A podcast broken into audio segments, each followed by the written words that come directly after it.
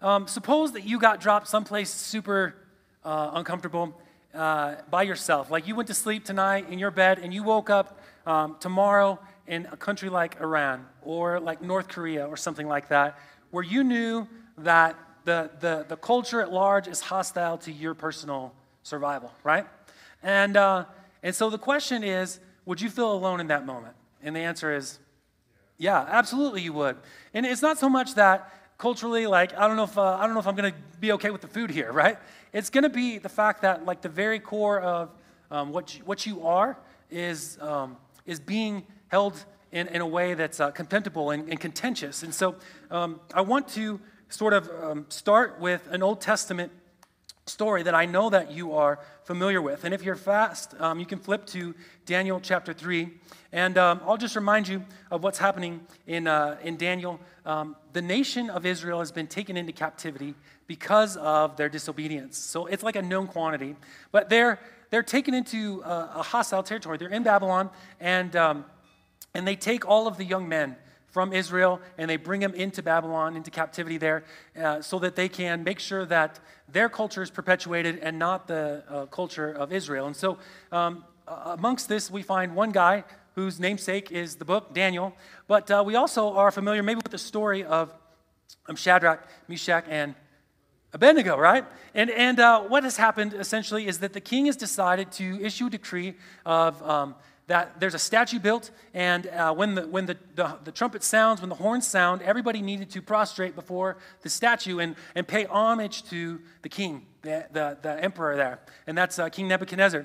And so we find that um, Shadrach, Meshach, and Abednego are in not just a hostile culture, but now they're asked to do something that would be uh, against the, the very core of their belief. That would be to honor uh, a king that is not God. And so we find them in an uncomfortable position, and um, they've decided amongst themselves to not honor this, um, this request from the king. And so in Daniel chapter uh, 3, sort of towards the end, we find that after they've defied the decree, that this, um, this has incited the fury of King Nebuchadnezzar. And he comes against them, and he's frustrated, and they say, King, we have no need to answer you in this matter. In fact, um, we, we will trust in our God to deliver us. And he says, But even if not, we will not dishonor our God by honoring you. And so that incites his anger all the more. And so he orders that this fiery furnace be inflamed even seven times harder than it normally would have been. And their plan is obviously to cast them into this fire. And if you're familiar with the story, what happens is they, the, the guys, the soldiers that are actually there to take these three guys and throw them in, they get consumed by the fire. And they throw in Shadrach, Meshach, and Abednego. Three dudes that decide to partner together, not to give up the, the core of um, who they are and their identity. And because of this fellowship, and I think this friendship, this pact they have, they sort of have the courage to do that. But more than that, the overriding principle, even in that, is that we trust God. And once they cast these men in the fire, they're looking in there, and what it is, lo and behold, they see not three, but four people. And there's one who's, they say, shining like one that's the, the, the son of uh, sons of gods. Or so he, he sees an angel in there amongst Shadrach, Meshach, and Abednego. Well, they come out, and lo and behold, they're not harmed at all by the fire. And um, the response to this is um, important because it, Nebuchadnezzar recognizes what's happening and he honors their honoring of God. So, by the fact that these guys decide to stick together, they have sort of the, the communion of fellowship and friendship that can encourage them to, hey, we got to stay the course. Even if it costs us our life, we're, we're going to hold fast to this confession that, that Jesus, or not Jesus, but God is Lord. Yahweh is our God, and we're not going to honor Nebuchadnezzar, as uh, gives way to the fact that God is honored and seen for what he is, that he is the protector of his people. And so uh, Nebuchadnezzar recognizes and pronounces this over all the people. So we come to an important promise of God throughout all of Scripture, which is this I'm with you. That's the character of our God. I'm a God who is not distant and removed from you. I'm a God who is with you and among you. But God doesn't just say, hey, it's good enough that I'm with you in spirit. Like it's, it's intangible, and that is an important aspect to it. But more than that, He gives us companionship and fellowship and people, and God cares about companionship and fellowship and people. You see that really at the front end of creation. First book of the Bible, just after God creates everything, everything is good except for one thing. He puts man in the garden, he gives him a task, and he says it's not good for man to be alone. And he doesn't just give him any kind of companion, he gives him a companion that is fitting to the task. So God has a place for man, He has a, a, task, a work for man to be about, and he has a, a, a, means for them to accomplish that, that we would do this together, like in partnership. So it's not just the fact that he gives us friendships, but he gives us all kinds of relationships that God constantly addresses throughout scriptures because relationships are important to God as a means of, a necessary, essential means of accomplishing what God has to do. So that's why it says God cares specifically for the widow and the orphan. Think about the absence of those kinds of relationships. Well, a widow is absent of that marriage relationship. And so God cares and He sees them in their plight and how they have to make it through life. And He sees the orphan, that missing that, that father figure, that family uh, parenting relationship, and he, and he looks upon their plight. He's, he's considerate of the stranger and the alien, somebody that lacks uh, a, a, territory, a, a people to belong to. So if you think about how God cares for relationships, it's an important recognition for us that we see that we're not called to just be like mercenaries through the world. God has called us to a task, but He's then equipped us with people to help us stay fast or stand fast in, in, in times of difficulty and especially in times where we're, we find ourselves in a hostile situation. See, because if you woke up tomorrow in North Korea and you would, you would feel very alone, not just because culturally you'd be out of place, but because you would know that some, something that's like hostile to your faith, you, you would need some fellowship to help you stand fast. And perhaps if you had a gun pointed at your face and you were, um, you know, given this choice to either honor God or, or, um, or bow the knee to some other ultimate authority, it would be more tempting to just acquiesce if, unless you had other people around you to help you do that, right? And so the, the key to this whole understanding is that God doesn't just call us to any kind of friendship or any kind of relationship or any kind of companionship or any kind of spouse. We can find different like qualifications to invest in relationships, but at the end of the day, the kind that matter are the kind that are, are collecting God's people together to stand as God's people. So that is the situation we see Paul in this morning in Acts chapter 18. So before we get to the text, let me pray for our time in the Word, and then we'll get to it. Father, thank you for this morning. Thank you for um, just this gathering that we get to have as your people, that you have knit together from every tribe, nation, and tongue, uh, a people for yourself who will glorify and honor you in word and deed. And that you have said that just by what we're about to do, um, you will call new people to yourself by the power of your word. So we ask that you would um, honor that, that you would bring new people, that you would um, woo them to you, but also that you would use this word to um, help us in our time of need and our fearfulness about um, life and culture and sometimes when we feel lacking relationships, that you would speak that encouragement to us this morning um, in your truth. So, Father, give us um, what we don't have, which is the, the spiritual eyes and the spiritual ears and a heart that is flesh to receive your truth this morning. And this would all be done for your glory and in your name. Everyone said, Amen. All right. So Acts chapter 18. And um, I'm going to like read uh, all together, but I do want to like stop and I'll make some commentary, and that'll become more apparent of why I'm doing it that way in between. Uh, so I want to fill in the gaps here. Obviously, um, Paul has been in Athens, and he's been sort of member at the, the, the, the philosophical center of the world at that point. And he's been delivering an address not to people that related um, through God's word to um, truth, but through other means. And so they were kind of looking everywhere else except for um, the, the, Word of God, for, for what is true about the world and about life. And so Paul uh, has given his, uh, his word, and there's a, a sort of a, a, meager, if you will, response to that. And he's moved on. And so we find him this morning moving to Corinth, who uh, we know in our Bible as uh, the, the recipients of the letters of 1st, second, and there's actually a third letter that we don't have. So, first, second, and third Corinthians refers to these people. So, this is where he's at. So, after this, after this, that's after Athens, right? After this, Paul left Athens and he went to Corinth. And he found a Jew named Aquila, a native of Pontus, recently come from Italy with his wife Priscilla, because Claudius had commanded all the Jews to leave Rome. So stop for just a second. Um, what you need to know is that if Athens is like the, uh, the philosophical, intellectual center, um, uh, Corinth at this moment is uh, not only larger by population, uh, estimates are somewhere around like 500,000 people, which is massive in terms of the, the day and the age. Um, but the, the where, where Corinth is, is um, situated is that it's a coastal city with like uh, an isthmus there. And so it was a transportation of port to port. And so it was full of sailors. And you've heard of cursing like a sailor and all the other things that sailors do. That is manifestation times 10 here in Corinth. um, even the vernacular of the day betrays what Corinth was, which is if you were a prostitute, you were called a Corinthian girl. If you were Corinthianized, you were somebody that was depraved, right? And so if you think about what's happening in the city and where Paul's now wound up, it's a strategic center as a, as a port of distribution, but it's, it's depraved. It is, it is Las Vegas times a thousand. It was a center of the worship of Aphrodite, which is the goddess of love. And so people would go to temples with prostitutes in them and worship uh, Aphrodite in that way. And so this is where Paul finds himself. So he moves to sort of the center of intellect to the center of, of pleasure, right? And fulfillment and desire. And so that's where he finds himself. And uh, underline or, or just note in your mind for just a minute, he meets somebody there. He meets two people there. Uh, one, um, this, this husband and wife team who become important later on in the ministry of, uh, of the gospel throughout uh, this region, but they're forced to leave their home at the particular time that Paul finds them in this city that he had never planned to be in. Okay? And if you notice, Paul's all alone in this moment. He had fled Macedonia and, and Philippi, and he had left his partnership behind, and he, that's where he wound up in Athens. And now he's moved on from there, and he's still just like a solo effort, but he finds himself uh, by himself. But here he meets these two Jews who happen to be dispersed from their, their land and who happen to be present at Pentecost. I'll tell you why I think that in just a moment. But see that God has orchestrated the timing of all this, importantly, for Paul's benefit. So he goes, he finds these two Jews who had been expelled from their home, and he went to see them. And because he was of the same trade, he stayed with them, and he worked, um, for they were tent makers by trade.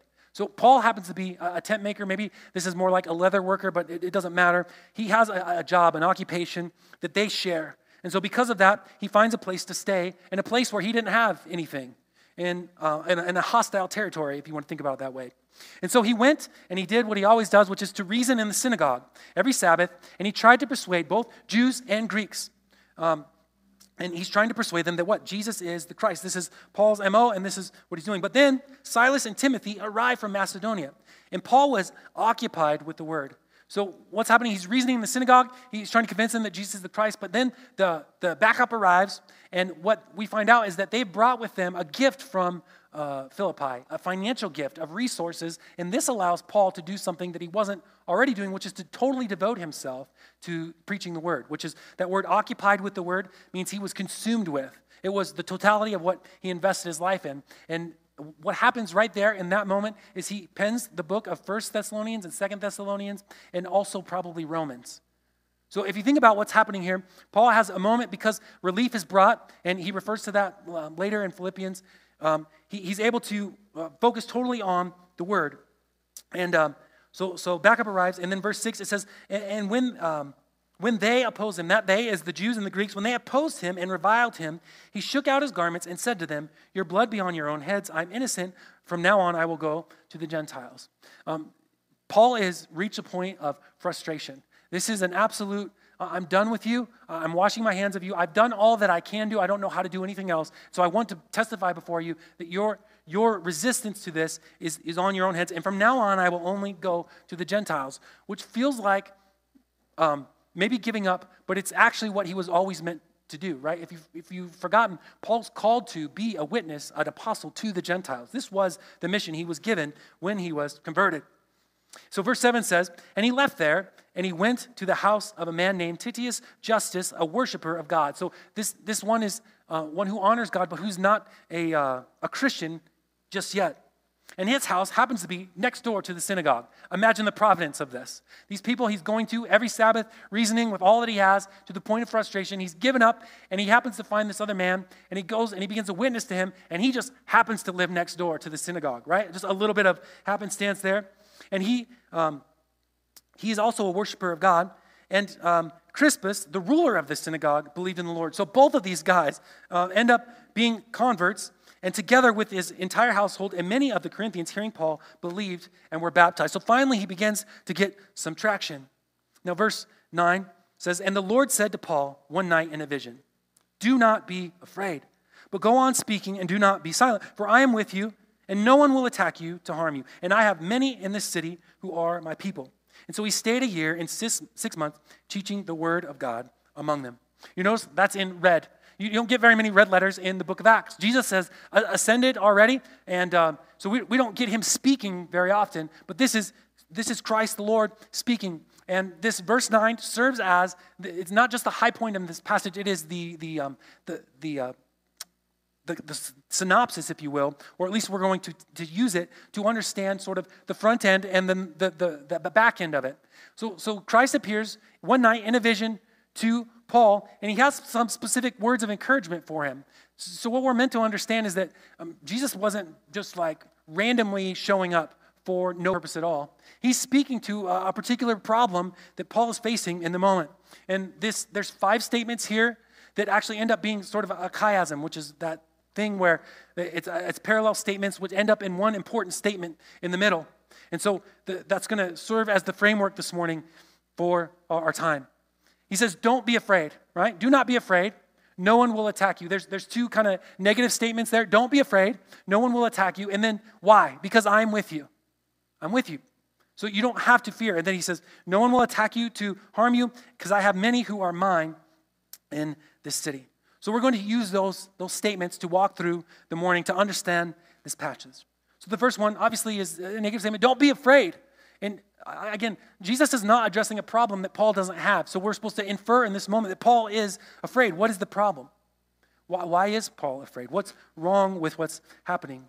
And I think we tend to have an idea uh, of our mind, in our minds about Paul. Um, everything that he touches turns to gold, right? And he just he just walks on water, and, and nothing ever happens um, that, that would, would cause him to be fearful or, or discouraged in any way. But that's not true. We see him account, encounter, uh, previous to this, much more like apparent um, times of discouragement. I mean, he's, he's jailed, he's in prison, he's beaten, he's left. I mean, he's literally killed one time and then rises again and then goes back in the city. I mean, you would think if you were looking at sort of the survey so far of the things that Paul has walked through, that why, why is this moment seem to be the one that he needs, he needs encouragement? He's, he hits the wall at this moment because he's encountered a different kind of discouragement. And, and it's specifically attached to the kind of encouragement that Jesus is going to give him. But if, if you want to um, hear Paul say this in his own words, when he's writing later, later to the Corinthians about this time where he arrives, he says this When I came to you, brothers, I did not come proclaiming to you the testimony of God with lofty speech or wisdom. For I decided to know nothing among you except Jesus Christ and Him crucified. And I was with you, what? In weakness and in fear and much trembling. That doesn't seem to fit the demeanor that we typically think of Paul. I mean, he, he goes, he, he faces authorities. He's, he's, he stayed in prison when he didn't need to. I mean, he doesn't strike you as the kind of guy that is that his weakness or, or trembling doesn't seem to fit the, the narrative of what we think about him. Paul is a learned man. He's not short of knowledge on the Word of God, but he's expended all that with the people that it mattered to. Let me say that again. Paul came to the end of what Paul could do because as he'd been going to the Jews and the Greeks in the synagogue, he'd expended sort of all of the effort he could, and it wasn't getting him anything that it had typically got him before. You see, what, what, this is a different kind of encouragement. Even though, in the face of beatings and, and problems and, and, and just all kinds of um, peril, Paul always saw fruit from sharing the word of God. What's happened as he arrives in the city, he, he is not seeing any fruit. In fact, it says that they're reviling him and blaspheming him. That's, that's the words there. They're, they're not quite as strong um, in the verse. But those are the two words. That they, they resist him, that's reviling him, and they blaspheme what he has to say. So think about now what Paul, why is Paul in weakness and fear and trembling? Well, he's, he's feeling discouraged about the way that he's um, seen things in the past. And so um, we're, we're, um, we're meant to see, though, that Paul's not dissuaded from the task. He doesn't give up the task. But he, he comes to a realization that perhaps he's been going about the task the wrong way and in the wrong means. He's been pouring himself out, and he's encountered now this brick wall. And Jesus' words specifically are directed at his encouragement to keep speaking. He says, Don't, don't be silent, keep on speaking. That's, that's what Jesus' specific words are to him. So we're meant to see that as, as where, where is Paul discouraged at? Is it, is it about, is it his fear of being beaten again? Yes, but it's attached to the temptation to be silent, to think that I need to do something different than what I've, I've been doing. And so um, Jesus is sort of redirecting his, uh, his attention to uh, the fruit. See, the, the beatings without the, the, the benefits like are, are something of a discouragement. And, and, fear is coming because there's lack of, of fruit in what he's been sharing. So do not keep silent, um, do not be silent, but keep speaking. Paul was specifically discouraged about his concerted, his concerted efforts to convince the Jews and the Greeks not being successful. This is, this is totally new paradigm for Paul. And so it's, it's not Paul's words that are failing. It's not that he's, he hasn't changed the message. He's saying the same things he's probably said in every town, but now it's being met with a new kind of resistance. And so when Paul finally does reach somebody, if you notice, it's a redirection of where he'd been ex- expending his efforts. He'd been expending them in the synagogue. And then backup arrives, which allows him to pour himself into the word and sort of like bolster up the arguments. And if you read if you read the, the letters to Thessalonians and uh, the book of Romans, in light of that moment, you can see how Paul is, is expending his efforts to make these real apologetic arguments about Jesus. And um, he's, he's meant, though, to, to redirect his attention on those who would not have the same kind of basis that he had been assuming or taken for granted in the past. He's, he's, he's, he's, he's switching to a new people. When Paul finally reaches someone, it's not because he changed the message, it's because he changed the target. Okay? And, and that's, Jesus needed Paul to stop what he was doing. He had, to, he had to run to the brick wall enough times to finally say, okay, fine, I give up. And that's when, when he says, I wash my hands of, of this. I'm shaking my garments out, your blood be on your heads. I'm going to turn to a new group of people. I'm going to only go to the Gentiles. Forget you guys. And when he does that, finally, finally, God actually has his attention and he, and he sets his, his, his eyes on the task that he was meant to be doing. And he does it right next door to the people that he at first was consumed with. See, Paul, his fellow countryman, his first idea of his, um, his duty or his sense of, of wanting people to belong would have been invested in the people that he belongs to, but that wasn't who he was called to. So he, he ends up converting this, this God-fearer Greek who happens to live right next door, and then he converts the, the ruler of the synagogue. If you want to think about it, he was the, um, the owner, or, or um, not just of the property, but he was like the manager of the synagogue. And so he had he, he converted the, the, the most important person over that. And so that comes later on as, as an important aspect of the, uh, the fallout from this. It gets spicy because of that. So all of this is um, part of that same uh, opening on the, on the, letter of Corinthians. When I came to you, brothers, I did not come proclaiming uh, to you the testimony of God with lofty speech or wisdom there was a way that he could have gone about things to try to gather the attention of the, the, the, the city, and he could have tried a, a, different method, but he was focused on um, trying to reach the Jews and the Greeks. And so he, he's trying, he, he, needs to adjust what he's saying and how he's saying it um, to a different group of people because they will be uh, receptive to his presentation. And so the assertion is why, Paul? Why should you do this? Why? Because I, I'm with you. Why can you trust me?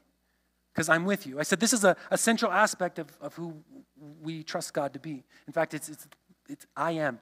In, in the Greek, it's Jesus saying the I am, which is the name, Yahweh. I am the God who is, the God who was, the God who will be, and I am the God who is with you. When Moses says, Who do I say that people are saying? That this is the response. When God says, Tell them Yahweh, that's the, the, the I am phrase. And the implication there is it's not just a, a title that you call him, but is the character of God himself. It's the same words that when Jesus promises that he, will, he won't leave the disciples alone in John 14. He says, I, I will send another, I'll send the helper, I'll send the Spirit, and he will be with you. And so we have sort of this in, intangible promise, but we see the promise of God being with us in, in this particular passage, eh, just, not just for Paul, but for us too, in I think three ways. So there's the presence of God, which is like in, in the Holy Spirit, that he will be with us and not just in the Holy Spirit, but among the people, that He, is, he has provision or He has providence for His people, and He will provide for us what we need. And then finally, that He has a people who belong to Him and that we ought to concern ourselves with. And so, this is the, the statement and the promise will, will be seen in three ways, both in hindsight and then looking forward right? When Jesus shows up and says, Don't be afraid because I'm with you, he's not saying, From now on, I'll be with you. In fact, if you think about the moments where, where Paul, you would think he would have been more discouraged, he, he's perhaps asking himself at this point, Were you not with me before? And of course he was. But perhaps once, once you hear that promise again, you'll be able to see it better in the front half. When um, he meets Priscilla and Aquila, who, who arranged the timing of that? It looks like the, the fact that they've been expelled from their land is something that's uh, out of everyone's hands except for God's. And it seems to be a negative thing, but it actually ends up being a positive thing. These two people, where Paul didn't have a place to stay, now he's got a place to stay. And he, he later on tells us that Priscilla and Aquila are people who risk their lives for Paul. That we don't know explicitly what that's referring to, but these, this is the kind of com- communion that we're meant to rely on. And so, um, and then, and then when, um, when the rest of the, the backup arrives, eh, they're, they're bearing gifts, financial gifts, so that Paul could do what he needed to do. He could invest himself in the Word to write uh, more of Scripture for us. And so the, the provision was already there, and we see it going forward. And so this all um, ties together. So he says, um, at the, at, be, beyond that, I, my speech was not in wisdom or, or power. I was weak and I was fearful. Verse 4 says, and my speech and my message were not in plausible words of wisdom, but in demonstration of the Spirit and in power. That's, that's God's, God's Spirit empowering to, to speak and to, to fulfill the task that we're called to do. Um, so that your faith might not rest in the wisdom of men, but in the power of God. Paul says, if I had come and you had convinced on my own words, then, then it wouldn't really be faith in the power of the gospel, and I wouldn't have trusted it, and you wouldn't have been trusting in God's power, you wouldn't have been trusting in my words. And so he's pointing to the, the fact that it's the, the Spirit's power that brings people. So he gives them some promises. No one will attack you to harm you. That's um, if that feels late for me, if you're Paul. Like there's been other times where he's been attacked and harmed. He's come into much peril and he, he's experienced a lot. But um, I, I think we're meant to see that this encouragement is attached for a specific period of time. Because uh, Paul would have been, think about this, looking at the hostility of the, the land that he's in. He's, he's looking at the fact that he's only going to go to Gentiles, this, this group of people, and he's got to carry a message. If you think about how, how Jonah was, um, was, didn't want to bring the message to the Ninevites, right? We're told that. And sort of, we, we kind of look back at that and we're like, Jonah's a nasty guy because he didn't like those dirty Ninevites. And like maybe that's true. But if you think about it, they were also like people that would probably kill him for saying, hey, you guys need to repent. Now, now think about that same aspect of of what Paul's called to. He's, he's called, he, he has to go to this culture that's um, steeped in depravity and tell them uh, about a God who's calling them to repentance. There's, there's a fearful aspect that they're going to they're gonna kill me, right? This is a, a specific needed promise for this period of time that he would be able to share the truth and that, and that Jesus would be with him and preserve him, not just through the power of the Spirit, yes, through that, but also through the people that he's with which is the second aspect of that promise. Why? Because there are many of my people who are in this city. So it's not just my protection and, and my presence and my power, but they're also my people. And the people are the, the people are sort of a perpetuating means of God's providence for us in, in this sense. It is, it's not that um, there's, a, there's a carrot that's dangled out there in the way that um, God's asked you to go perform some task and he'll meet you on the other side of it. Okay? Although that's how we look at things. God, God's asked us to um, go into a hostile world, or he's, he's asked me to go into my workplace, or He's asked me, whatever it is, and you look at sort of the fruit of that, and He says, if you do this, then, then um, I'll be with you, and I'll meet you on the other side, and we'll get to the, um, we'll get to the, the, the, fruit together. And in fact, He's saying, no, I'm with you through the middle of that, and also on the other end of it is something that will also be a blessing to you. In fact, those people that are saved and come because of your witness will then become new people who are saved and also do the same thing. And so they end up perpetuating the same thing. And so it's, it's fruitfulness that begets fruitfulness. And that's what God is holding out. There are many of my people who are not yet saved, Paul, who will respond. So there's a promise there. There's a promise of fruit, but it's a promise that also means something important for Paul. Paul will be given more people who we can trust in, that will give him further provision, who can provide not just housing, but also like um, tangible benefits. Um, later on, when, when, Paul talks about this time, he says the only two people that he baptized in, in uh, Corinth is the two guys that he converted, Crispus and uh, Justus. Okay? And, so these two guys are the only ones. And so what we're meant to infer from that is, is that we get to see that these two guys that he does convert end up building a church. They're the ones that, that are in, uh, perpetuating this fruitfulness. And so I want to say here out of this that God's work accomplishing anything is not about us soldiering on on our own merits and our own benefit because um, we're, we're tough enough. But I, I, think we, we do think about it like that. We say, well, God's with me, and I know that even in a moment I, I feel alone, that I have the Holy Spirit. And that's true. But God hasn't just left you alone with the Holy Spirit. Um, we, we, we think that, but that's not true. He's, he's He's intentionally surrounded us and given us the providence and, and the potential benefit of new people who will help us walk through things so that we can be sort of this Shadrach, Meshach, and Abednego band of brothers, brothers and sisters, right? That we can, we can um, come together and, and walk through the world. So it's God's working, though, that accomplishes all of this. We're told that it's, it's God's Spirit in us that both causes us to desire and work for his, for his pleasure. It's, it's, it's that um, God has created us in Christ by his workmanship to walk in the works that he's, he's given us, and that he's providing the means to do that.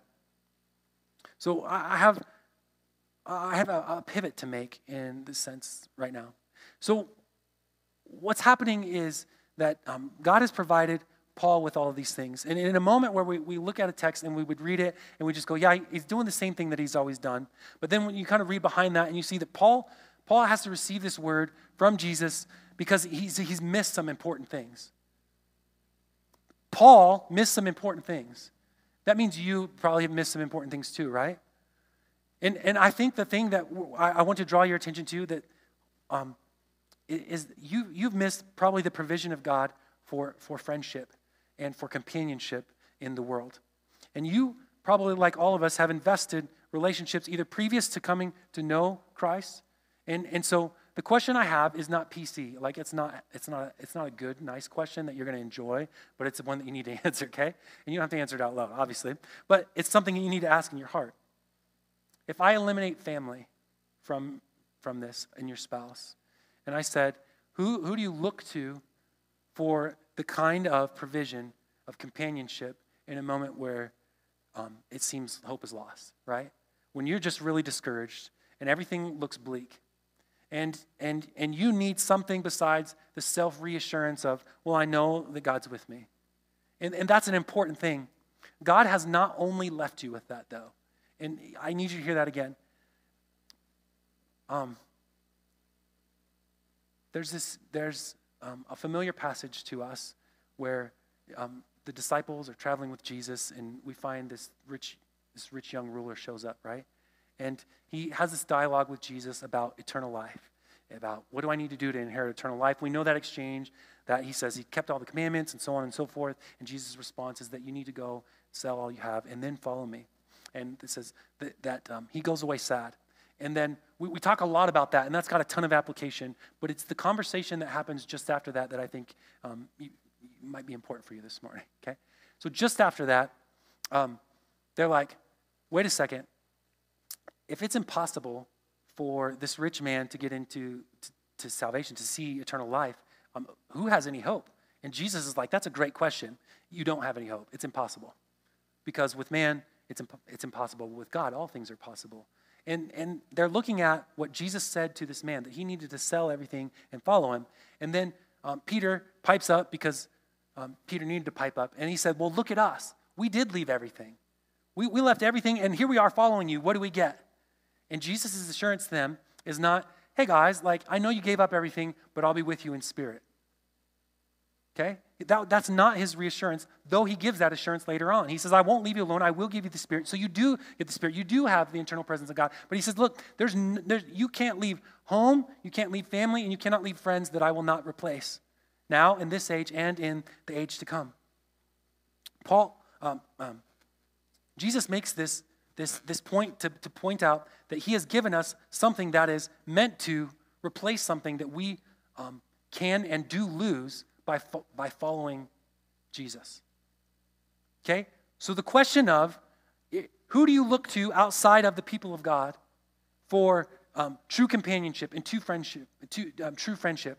And if your answer is, well, I've got friends that um, don't, we, we don't have this main thing as the same world. We don't share the idea that, that Jesus is Lord and that um, God is the means of salvation. We don't share that, but but we get along well. Like we have a shared affinity, and I get along good with them. And they get along, and we're fine. We're like fast friends, and we share a lot of things. But if that main thing is the uniting thing for you, and you don't have anybody outside of the, uh, or inside the family of God that you think of that way, that's a problem. Because Jesus says, look, what, what I've come to do, it will, it will divide families.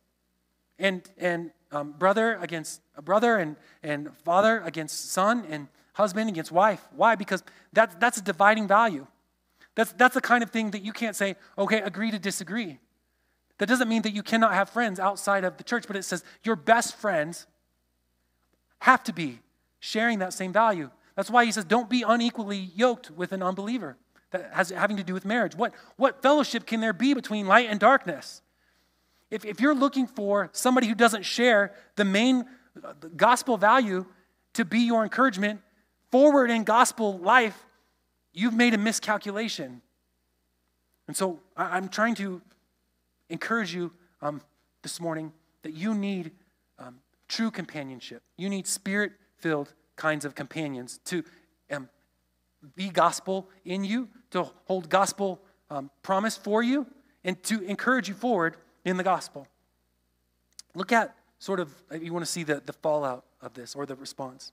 So there's been a promise made, and Paul sort of overlooked the fact that he needs something besides himself. I mean, he's got resources, he can speak, and that's fine. He can reason really well in the synagogue, and perhaps he's like a little bit apprehensive to um, share the same thing amongst people who would be hostile to this truth. But Jesus says, Don't be silent.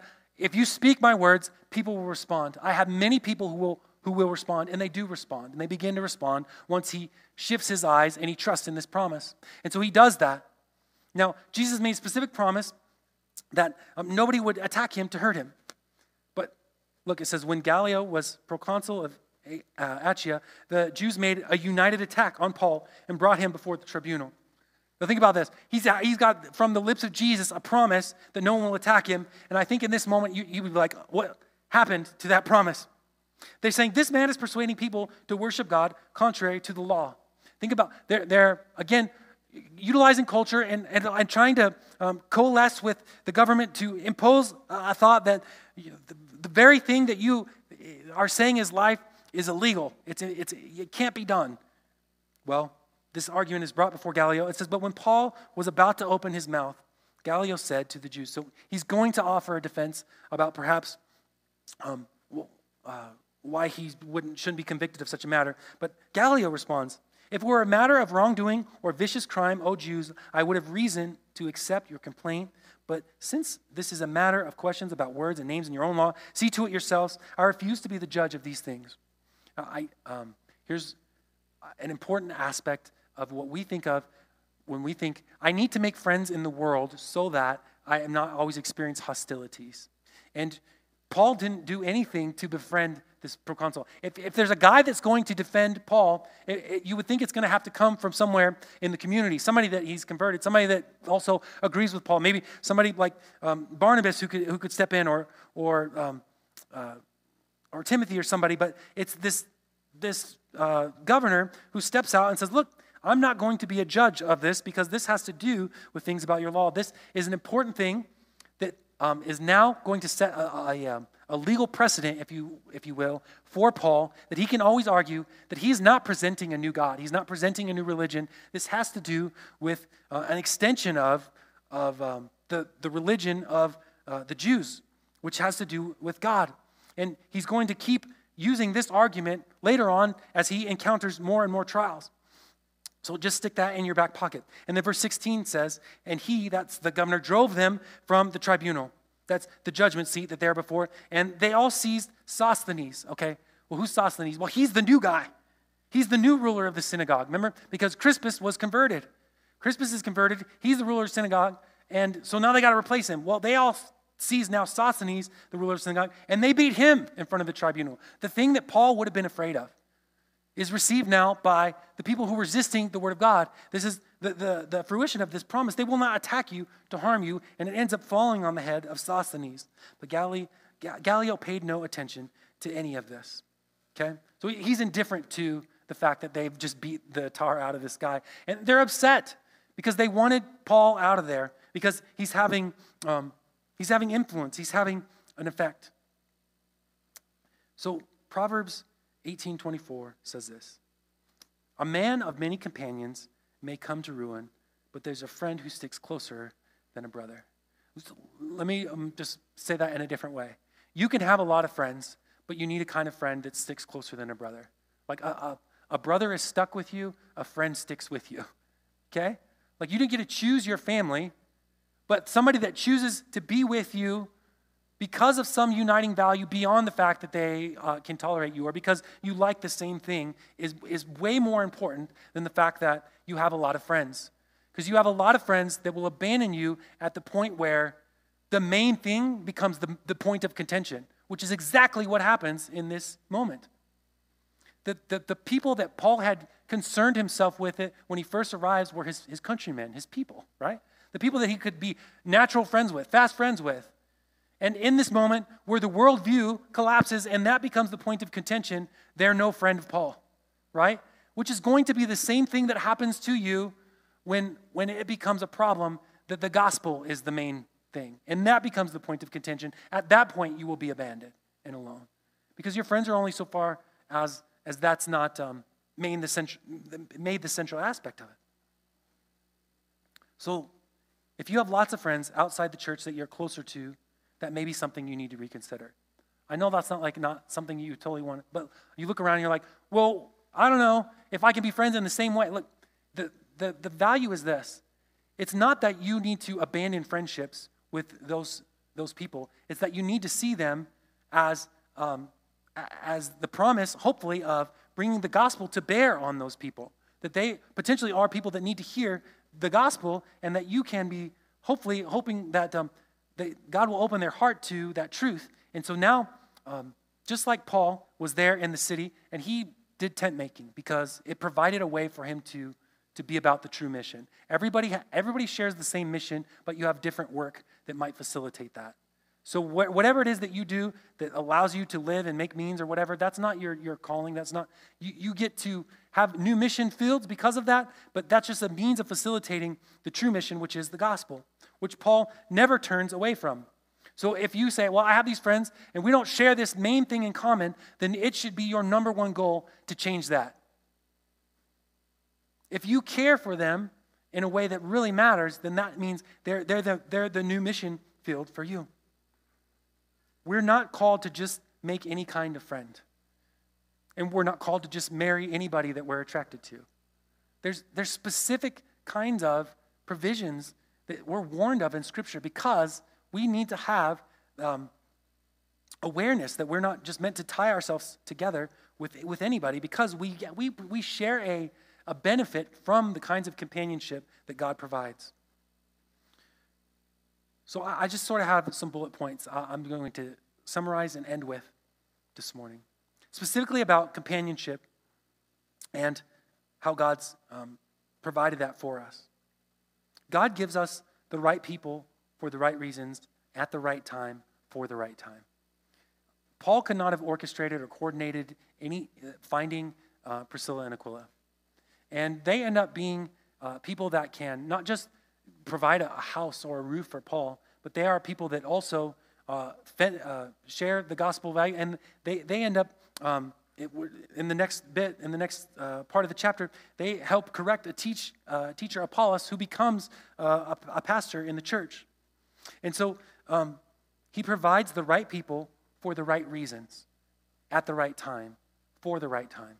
There's, there's a need in Corinth for this kind of presence, for Paul to have somebody to rely on who will risk themselves for Paul's benefit. And so you need to hear that. You're, you might be looking in the wrong places for the right people, but you, you might be looking in the right places for the right people, but at the right, wrong time, right? Or you might be looking at all those things, but God has a different set of people, but they are the right people for the time that He sees that is needed. And so we kind of look around and go, well, why do I need this person? Well, it may not be that, that, that you need that person, but maybe that person needs you, which leads to like a, a different aspect of this, which is you don't have to be perfect for God to use you.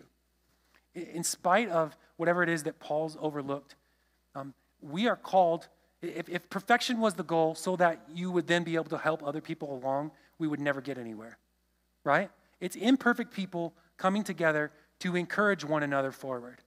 And so it, it's not that you have to be uh, attaining a certain level to be able to help somebody else move forward in the gospel. So maybe somebody else needs the encouragement of the exact thing that you are, are struggling with in that moment or something that you've been through. So instead of looking for the person that um, will feed you, maybe you need to look for the person that you can help encourage. Like I could give real specific, tangible examples, but I, I think um, it's, it's more important that you don't hear those and then think, well, those are the only ones, right? God has um, specific points of Scripture where He reminds us that we're a family and that the older should serve the younger and that the, the mature should help along the immature and that we should think of each other in that way. Specifically in Hebrews um, 10 24, which reminds us that we should um, not just neglect, not, not neglect, that's a double negative. I'm sorry, that's weird to say that. But we, we should not neglect gathering together. But before that, it says, consider how to spur one another to love and good works. Consider what it is that you bring that you might be able to help other people along in. Instead of saying, well, I haven't got to this level of perfection, so I can't be used, that's, that's a silly way to think about anything.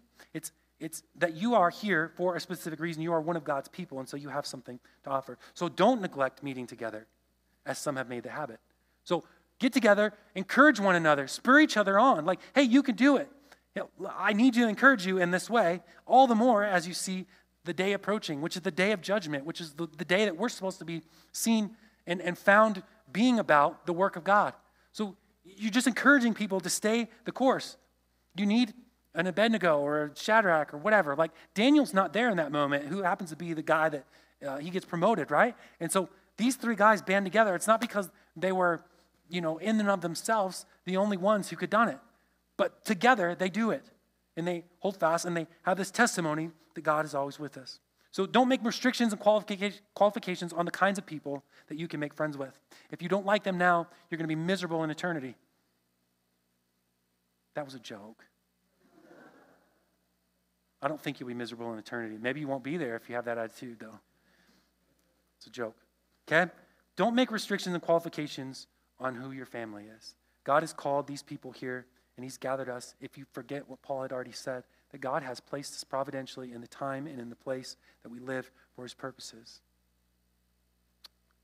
Finally, there's that second aspect that Hebrews encourages not to neglect meeting together. And people say, well, I, I am a mess. I'm a hot mess. I won't, I, I'll fix my life and then I'll go and gather with the people that seem to have their lives together. And that's, it's the, the best example I can give is that's like saying I'll get healthy and then go to the hospital. You, I have had many conversations with people who's like, they, they have all these reasons and excuses why they don't gather with the people of God. And the, the problem with that is gathering with the people of God is the means that encourages you to continue gathering with the people of God. And the people of God are the ones that encourage you to move forward in that walk. So the very thing you're waiting to happen won't happen until you begin to gather with the people that you're meant to gather with.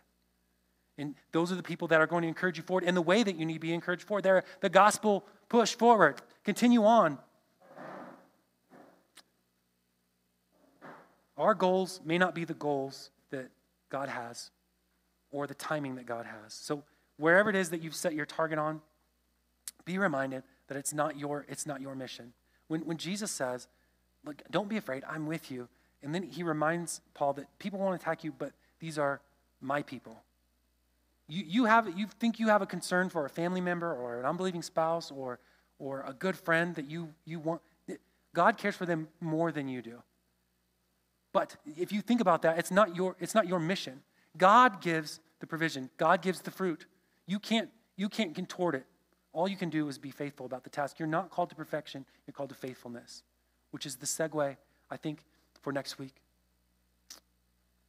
God promises for us that He will give what we, what we must or what we're called to leave in this life to follow Him. When, that, when the rich young man is called to leave all of his wealth and to, to, to abandon self, to abandon your identity or your, your means of trust, to trust in Jesus alone, you're, you're leaving everything. So when Peter says, see, we've left everything to follow you, that's not a, some people leave some things to follow Jesus.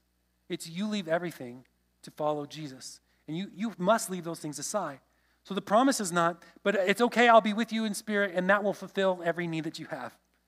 The promise is that He gives you the people that you're leaving. Truly, I say to you, there's no one who's left house, brothers, sisters, neither father nor mother, children or lands, for my sake and for the gospel. So, why would you do that? For the sake of, of, of God, to, to, to continue pound the work. That's where Paul finds himself. He's amidst a foreign people, all alone, and God provides a people for him, which is what he's done for you. So, whatever it is that you're called to leave, God returns. He says, not just now, yes, now but also in the age to come. Those are, that's the eternal friendship that you belong to, the eternal communion of believers. But he also says you'll get all these things with what? Persecutions.